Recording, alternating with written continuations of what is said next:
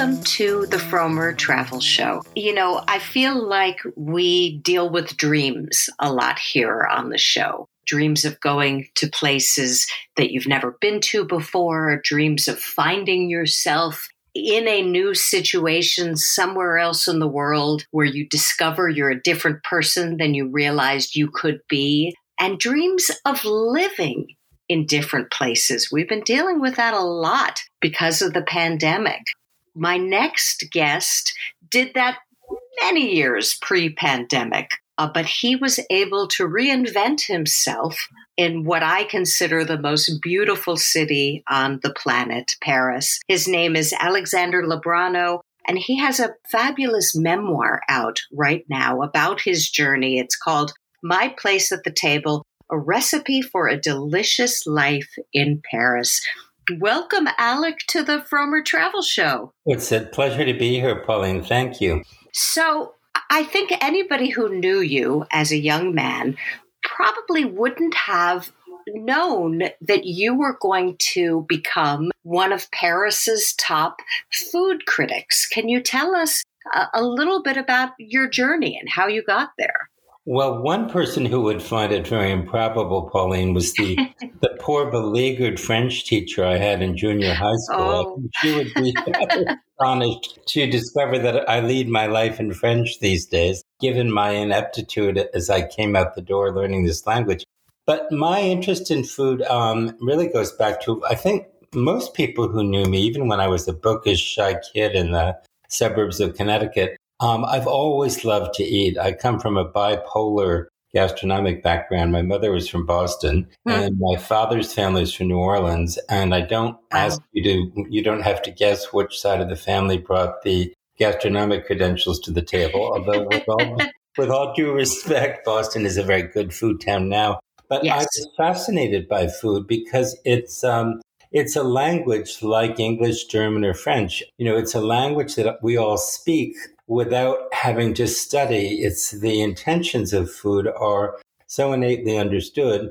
And it's a way to connect with where you are beyond the prism of language, um, with you know deep emotion and sensuality. So um, I've I've always loved this particular language, even even since I was a little boy. Well, yeah, you say it's eh, that's very interesting. It is a language, and we all speak languages with an accent when we're speaking in a different language. Do you think your roots uh, shaped the way you experienced French food? Because there is a lot of French history in the cuisine of New Orleans. I, I think that they there was a receptivity, perhaps a, a genetic receptivity in my palate to to French cooking that that certainly went back to the to New Orleans. But I also think that the you know I, I basically had to learn a whole new way of eating when I moved to Paris over 30 years ago. It was a because you know having a meal is not just about the food; it's also about the the theater of the meal mm. itself, the manners, right. the all of that stuff. And it was quite, quite, quite different then. I mean, Paris is still a formal city, but it was even more formal when I got, got here in 1986. Sure. And let's just say you got there originally because you were hired to be covering menswear uh, for a major fashion magazine. So, so that's why I said at the beginning it might it was a, it wasn't a direct path uh, that you took. It was the most. I think I have greater gifts as an uh, airplane engine mechanic than I did as a fashion writer. wow! Was, you know, I was living in London actually before I moved to Paris. I was working hmm. as a writer and, a, and an editor on the Sunday supplement of one of the big London newspapers, and I got wind of the fact that this job was open in Paris. I knew nothing about menswear. And Fairchild Publications, which is based in New York City, it no longer exists, but it used to be down on East 12th Street. With the venerable Mr. Fairchild at the head of things, I had to go hmm. to New York to interview. And when wow. I went in, um, he tested my French by saying, Parlez-vous français? And I said, oui. And he said, okay, that's good. And then um, we went on, and he said, you know, you, you went to Amherst College, you worked at book publishing companies in New York, Random House, Harper and Row. Um, I think you're just what I need. At the end of the uh, conversation, however, I panicked and I, I felt I just blurted it out. I said, Mr. Fairchild, I'd love to work for you, but I feel I must be honest. I know absolutely nothing about menswear. And he said, I could tell that when you walked in. And, wow. No, so that's that was the square one, Pauline. right, right. And the Fairchild office, you know, which was in the Rue Cambon, right next to Chanel, right in the heart of the city, you know, it was a hive of, of you know, very, a very glamorous place to work. And it was quite Did you have to change your wardrobe to work there. Well, you know, I my I was I was advised by friends in England to go to Harvey Nichols and buy a Giorgio Armani suit, which I wore the first day to work which made me in that office where everybody wore uh, sweatshirts and jeans a, a, figure of hilarity when I came. oh my goodness! wow. So so you you get from London to Paris. You're covering menswear, and you're learning about the French. You're learning about the rituals surrounding dining, their formality. It, it's something you know. I I grew up on the road. I started traveling with my guidebook writing parents when I was four months old. And whenever we went to France, France, our wardrobes changed. And, and I was often left in the hotel room while my parents went out to dinner because, you know, this was the, you didn't bring children to dinner in those days, you know, at least at a restaurant. Or if or they had to be a better behaved child than I was. what what did you see the rules were and, and how have they changed over the years? Well, the first I think my breakthrough moment, Pauline, was when I was, you know, I had the advantage of living on an expense account for the first that's a big example. Wow. Huge. And that's when I was finally awoke to that advantage. And I thought, instead of having furtive little meals in the cafe around the corner on my way back to the hotel, I'd never eaten in a restaurant by myself before. It was not hmm. something that m- most Americans, I mean, aside from maybe sitting at a counter, you know, at a luncheonette or at the oyster bar in Grand Central in New York. Sure. Um, I'd never walked into a restaurant and, and, asked to be seated at a table. I just, it was not something that was common in, in those days. But there was this breakthrough weekend, you know, it was a beautiful Indian summer weekend in Paris. And I thought to myself, stop being such a fool. So I bought a, a, you know, an armload of guidebooks and I chose a restaurant and I called and made a reservation. It was a Saturday night and I arrived and I stood in the doorway for what seemed like an interminable period of time and um, was finally seated and instantly, you know, gasped that I would like a vodka tonic and was told, oh, no, no, no, no, no. One does not drink cocktails before dinner. if you'd like something, you can have a glass of champagne, I was told. Uh, the French believe that hard liquor, hard liquor pickles your palate before a good meal. Wow. Um, and so that was square one. And it went on from there. I was so lucky that night, however, because the waiter I had spoke good English. He was patient with my French. And I learned that in a really great restaurant, the waiter is there almost like an architect, a gastronomic architect, help you build the experience of a blissful meal. Hmm. That's exactly what he did with me that night. It was a restaurant that was on the Quai d'Orsay and it was famous for mushrooms. It was fall, so there were lots of beautiful mushrooms on the menu. Um, and he designed the meal with me and sort of took me under his wing. And it was one of the most most ecstatic experiences I've ever had. Wow. You know, walking home on crossing the Seine on the Pont Alexandre Étoile, which I think is the most beautiful bridge in the world um, you know, I could, I, so I was floating back to the hotel. I was so happy. I mean, I suddenly thought to myself, so this is how I'm going to make Paris mine. I'm going to, I'm going to make this city mine through its restaurants and by learning French gastronomy. Wow. And French food is held in very high esteem, obviously, in foodie circles. It's considered one of the touchstone cuisines and this is a massive question. Maybe it's too big to ask, but what do you think? I mean, you said he, he gave you this meal that was transporting. What is it about French cuisine that transports when when done well? How how does it differ than other great world cuisines? And I'm sorry if that's too big a question. No, not at all. I think that I think that um, I think that what I one of the things I had to learn is to appreciate the subtlety of French cooking because the real genius of French cooking is found in the sauces, which are real works of art because, you know, you start with, with stock, you know, deeply boiled bone essence. Uh, and then you build the sauce depending on what it is you're serving and with enormous subtlety and mm um, you know, little pinches of spice that actually make a, a big difference in the final taste. It's incredibly subtle and incredibly refined, uh, helped by the fact that, you know, uh, France, I do believe, among the major Western countries, has the most extraordinary produce in the world because it has the best, really, truly, of everything. I mean, whether it's, you know, chicken with the poulet de Bresse, uh, from near the, you know, the chicken with the, uh, the blue feet from outside of Lyon.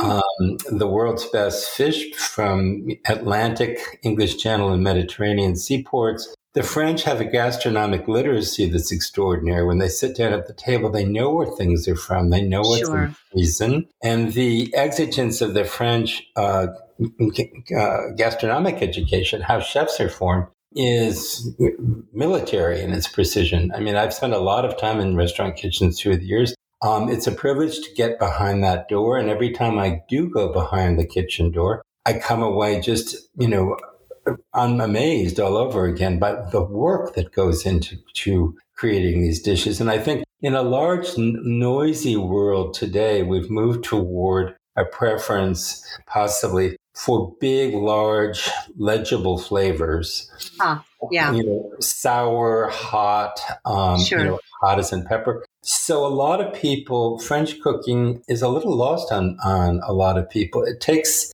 it takes some time to understand why just something even as simple as a good green salad made with beautiful olive dressing right. and a nice aged vinegar can be a beautiful thing to eat. Uh, it, it, took, and this is what I've spent the last 30 years learning and what hopefully will spend another 30 years enjoying you talk about the military precision in the kitchens. And as you were saying that, I, I suddenly realized, you know, in the United States now, probably one of the biggest trends in restaurant design has been open kitchens. So you can watch the chefs work. But you rarely see that in France, at least at the high end restaurants. Am, am I right about that? Uh, most of, you know, when you look at the the they're like ant, ant hole, you know, they're like ant nests, a big busy kitchen huh. in France. There is, there are a few restaurants. Joel Robuchon started.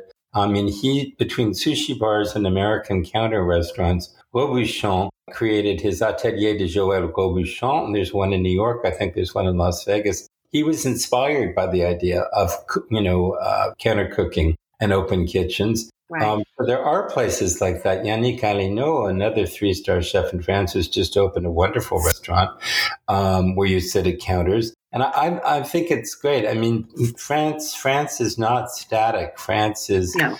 it is continuously reinventing itself. I mean, the food scene in Paris is completely different from what it was when I arrived with the result that we eat better in Paris today than we ever have before.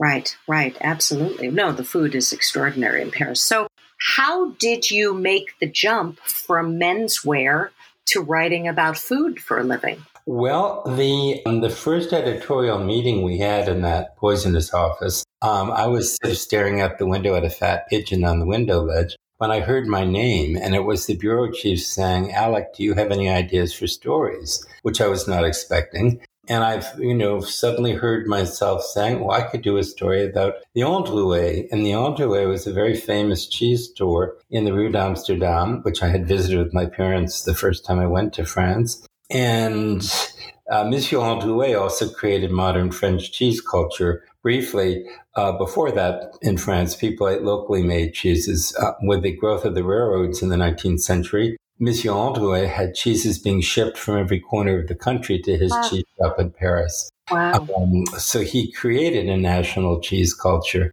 And the cheeses were aged in cellars that were dug into the limestone, the live rock under his cheese shop in right in the heart of Paris. And I said, this is, this is one of the most amazing places I've ever been. So off I went to interview Monsieur Androuet. And what I did, Pauline, I wrote all of my questions on little index cards using a French dictionary.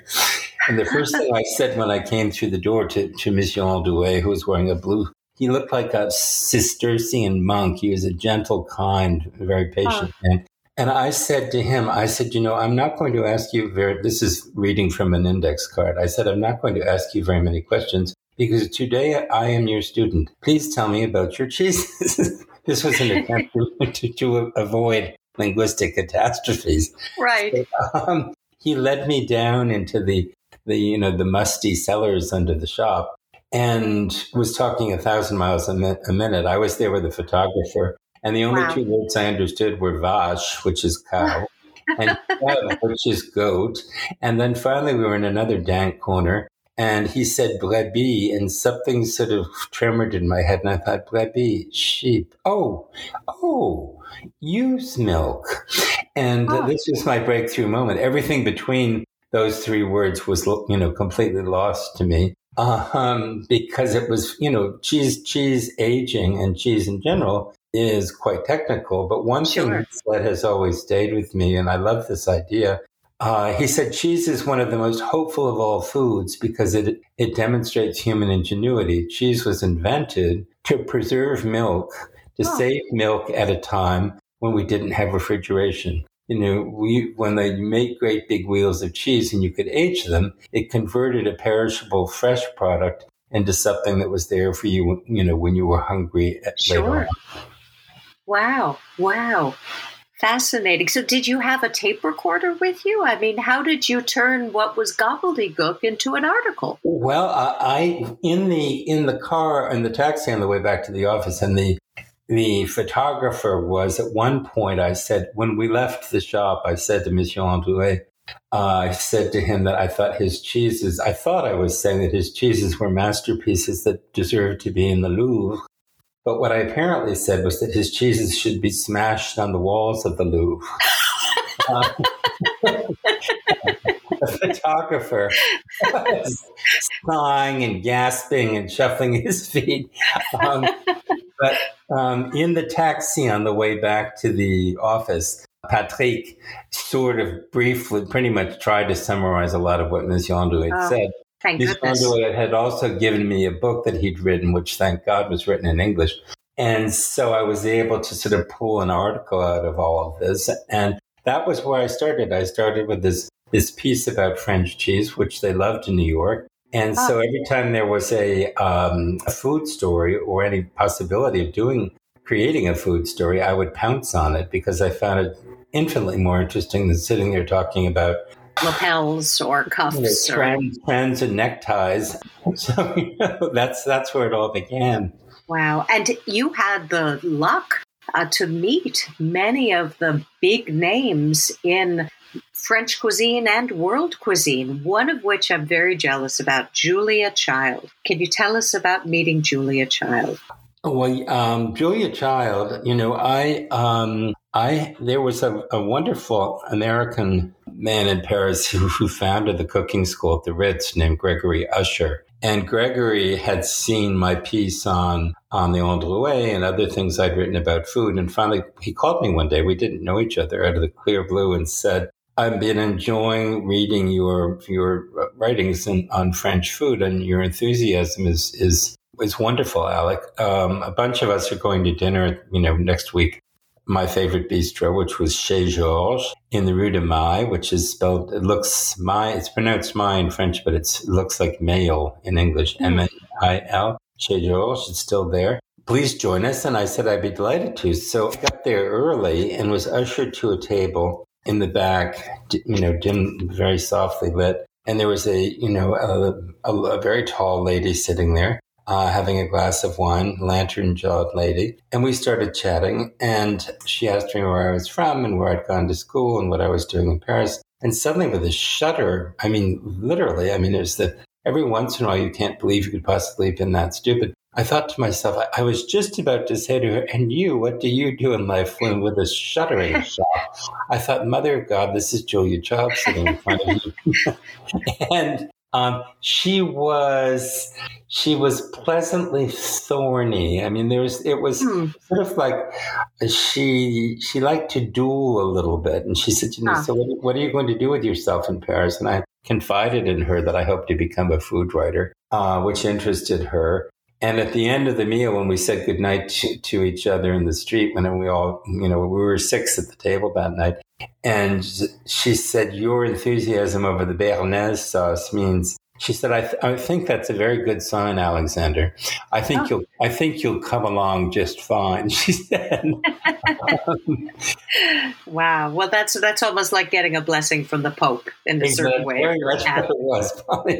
yeah, absolutely. So in your book, you include as a bonus your little black book, which is your favorite restaurants. Can I ask you what is your favorite cheapest restaurant in Paris? And also, how many of the places that you covered will, will they be coming back? in New York City, it's been a bloodbath with so many restaurants going out of business. Will well, it be the same for Paris, or is, are Paris restaurants going to do better? Um, the ones that, I, you know, mercifully, Paris is, was, has been very, very badly affected by the uh, by the pandemic as well. Happily, to my knowledge, all 30 of the, the restaurants, I chose 30 because I thought, you know, most people stay at, at the longest in Paris a week. So that gives you, you know, uh, two meals a day uh, times two um, sure. with a variety of different a variety of different possibilities and price points and neighborhoods and everything else.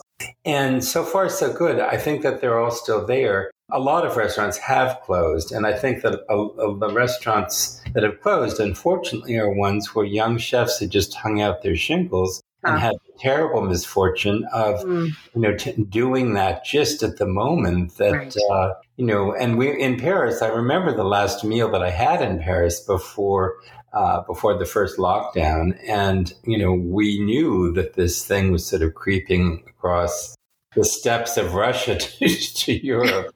and, um, you know, the owner of the restaurant was one of my favorite bistros, which is near uh, where I live in the 9th arrondissement in the heart of Paris, um, is called Le Bon Georges. And uh, I was discussing with Benoit, the, the owner, and he said business is off already 50 to 60%. People are frightened. Huh. And, you know, more people are not going out. That restaurant is still there. That's one Good. of my all time favorite bistros.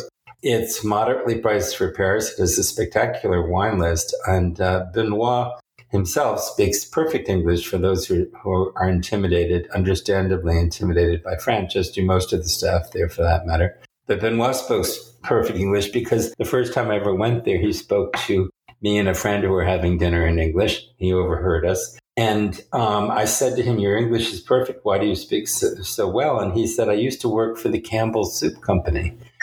wow. We, you know, we looked at him and he said, Yes, um, Campbell's has just bought the biggest soup maker in France. And I was the, liaison, the liaison. And he said it was an interesting experience, but I will not miss going to what he called the Camden, Camden, New Jersey, which is where they're located. And so he gave up the Camden and um, opened opened this delightful bistro in the heart of Paris, which is again called Le Bon Georges. Le Bon Georges, the Good George. Who right. was George? Do you know? I, I, think there's so many Georges in, in, in France. You, know, you step and they're all good. They're all good. well, it's been a delight speaking with you once again. Alec is the author of a wonderful new memoir. It's called My Place at the Table A Recipe for a Delicious Life in Paris. Thank you so much, Alec, for appearing on the Frommer Travel Show. My pleasure, Pauline. Thank you.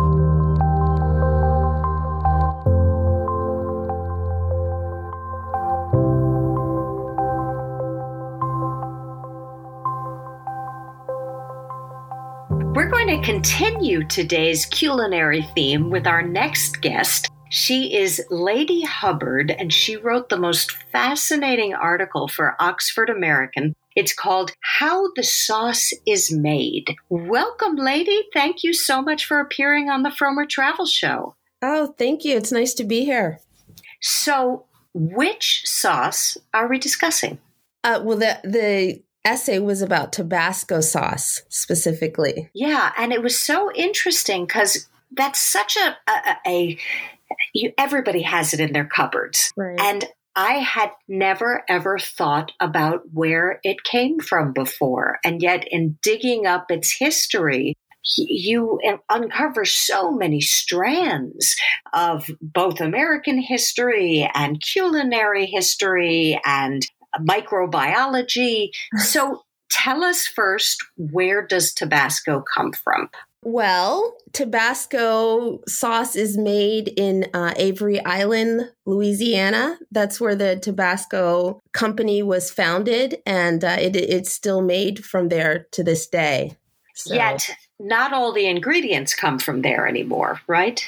Well, they say from what I've read and what they say that yes, the seeds are cultivated on Avery Island, but that they you know they have to produce so much sauce at this point because it's so popular that right. they're grown, they're farmed and harvested they're exported to various locations in Latin America and then brought back to Avery Island once they So let's let's unpack what the ingredients are. So you have peppers and what else?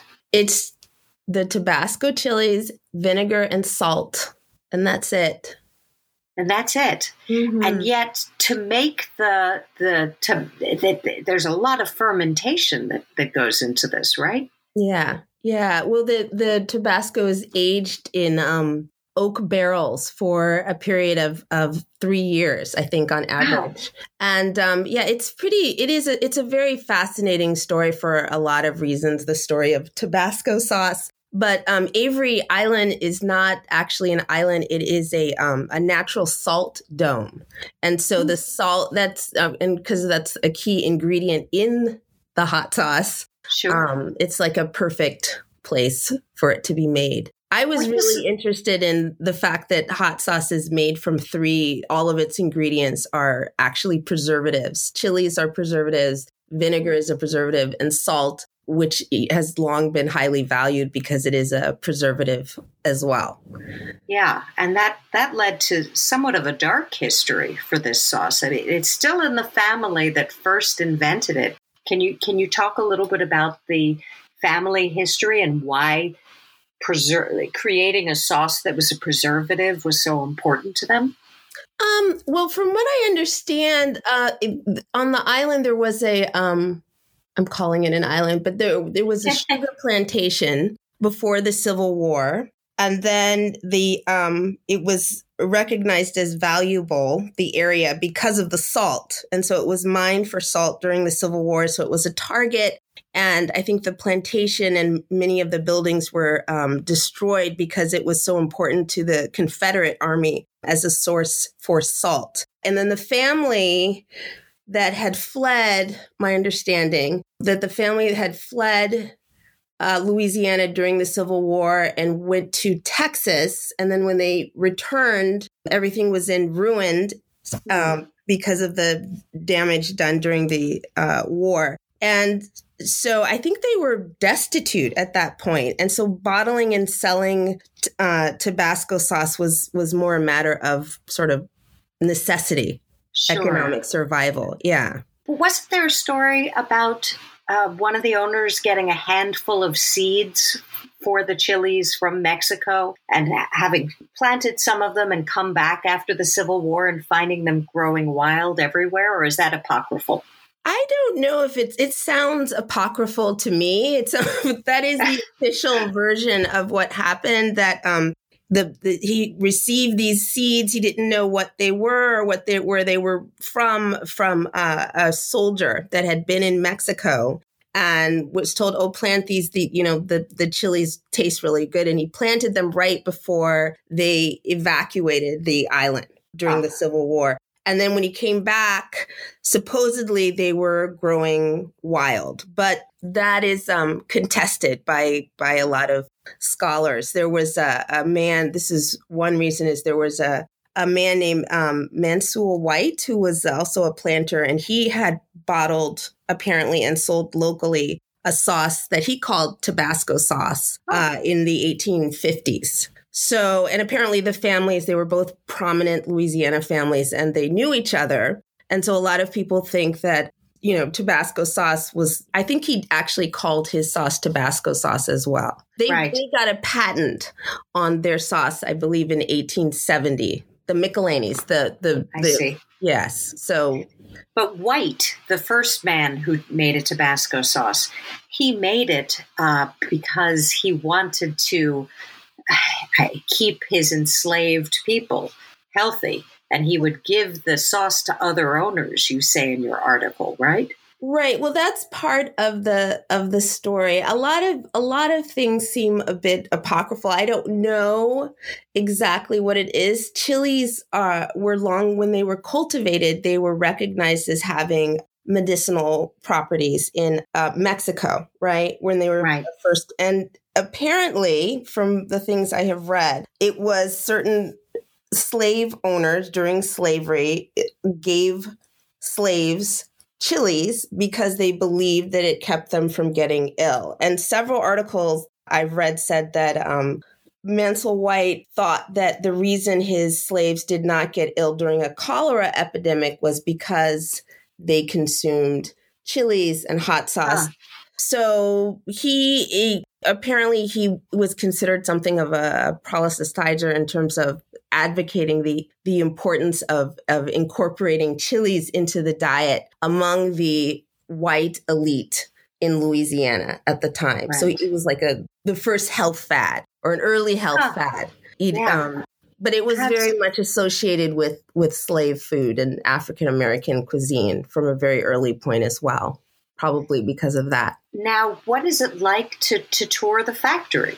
It's a very interesting visit. The reason I went there was specifically because I wrote a, I was writing a novel about a man that invents a, a sauce that becomes very popular. And it's right around the same time that uh, Tabasco was becoming very popular in the United States. So I was very interested in sort of the, the stories behind brands that are ubiquitous in the same way that that Tabasco is. For many people for a long time at least to say Tabasco was hot sauce. Hot sauce was Tabasco um, that's how popular it was. Right. and so i that's i kind of made a pilgrimage to it because i was uh i was just i wanted to see what it would feel like to be there. And and definitely they, there's a museum there's a store and there's a very extensive tour where you can see exactly the process through which it's made. And um, apparently it is is still made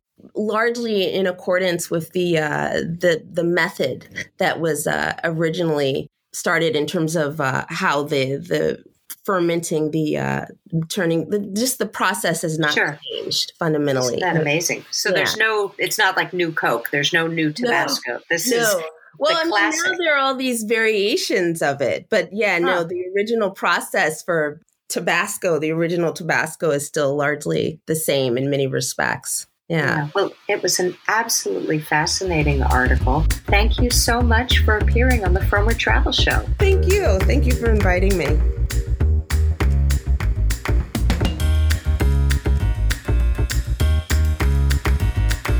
And that's it for this week's show. Thank you so much for listening.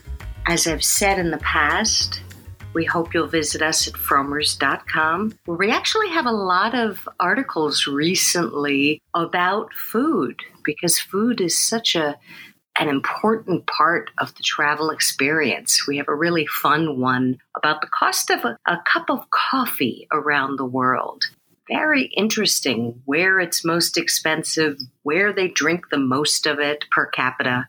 We're also always putting up new reviews. I'm going to be putting up some ones about New York City's restaurants uh, because I just finished working on Frommer's New York City Day by Day book, which is a kind of a magazine like travel guide. It has a lot of photos. You'll see you'll see members of my family and some of my friends in there because they ate out with me and I took photos of them with their food, but also lots of photos just of New York City's top sites. But the interesting thing is, we lost a lot of restaurants, as I said in my interview with Alec here in New York City, but there have been some really great ones that have popped up. And that's the thing about New York City. The census just came out. And you know, at the height of the pandemic, there had been all this talk about people fleeing New York and how it was going to lose population. And now the facts have come out. And actually, we've grown by 10%. After all that hand wringing, after all the people saying that New York was on its last legs, it turns out we grew more than any other large city in the last decade. We have 800,000 new people. That's more than are in most cities in the United States. So that's a long way of saying New York is not dead, which is why I was so thrilled. Well, one of the many reasons why I was so thrilled to be able to work on Frommer's New York City day by day and show once again what a great place this is to visit. We actually have a lot of books in process right now, which will be coming out soon. We've had to kind of start at square one and really rework them because the world has changed over the course of this pandemic. But once they are finished, once they are out for sale, we think they're going to be the most useful readable, interesting guidebooks on the market because we did go back to square one. So, anyway, uh, that's enough of that. I thank you so much for listening, as I said before, and to those who are traveling, may I wish you a hearty bon voyage. See you next week.